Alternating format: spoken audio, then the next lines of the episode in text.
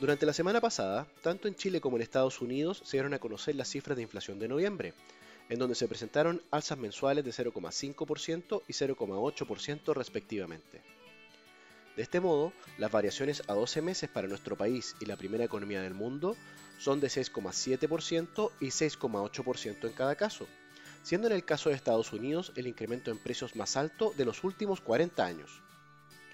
En este sentido, los problemas en las cadenas de suministros, aumentos en los precios de alimentos y materias primas como el petróleo, y un consumo que ha registrado un fuerte crecimiento tanto por las ayudas fiscales como monetarias a causa de la pandemia, explicarían lo anterior y muestran la compleja situación que enfrentan los hogares.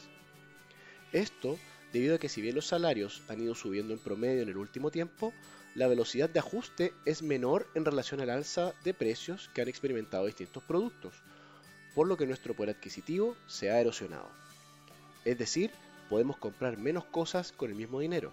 Si no, miremos el precio de las gasolinas, en donde en varias estaciones de suministro a nivel nacional ya están por sobre los mil pesos el litro. De este modo, esta semana es relevante porque tanto el Banco Central de Chile como la Reserva Federal de Estados Unidos tendrán sus reuniones de política monetaria, en donde las perspectivas del consenso apuntan en ambos casos al anuncio de medidas para enfrentar esta mayor inflación.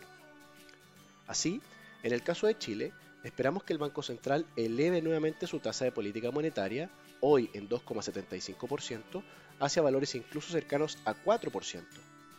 Con esto, el costo de financiamiento de distintos créditos comenzaría a aumentar en lo próximo, moderando de esta manera el gasto de los hogares y empresas y en consecuencia el alza de los precios de la economía. En el caso de Estados Unidos, creemos que la Reserva Federal aceleraría su proceso de retiro de medidas extraordinarias, como lo es la compra de distintos instrumentos financieros como bonos del Tesoro de Estados Unidos. De este modo, disminuye la inyección de dinero sobre la economía, permitiendo un menor ajuste al alza sobre los precios de distintos productos.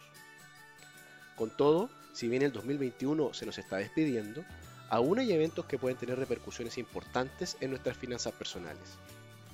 Finalmente, si quieres saber más sobre nosotros y nuestras recomendaciones, te invitamos a visitar nuestra página web banco.vice.cl inversiones o contactando directamente a tu ejecutivo de inversión.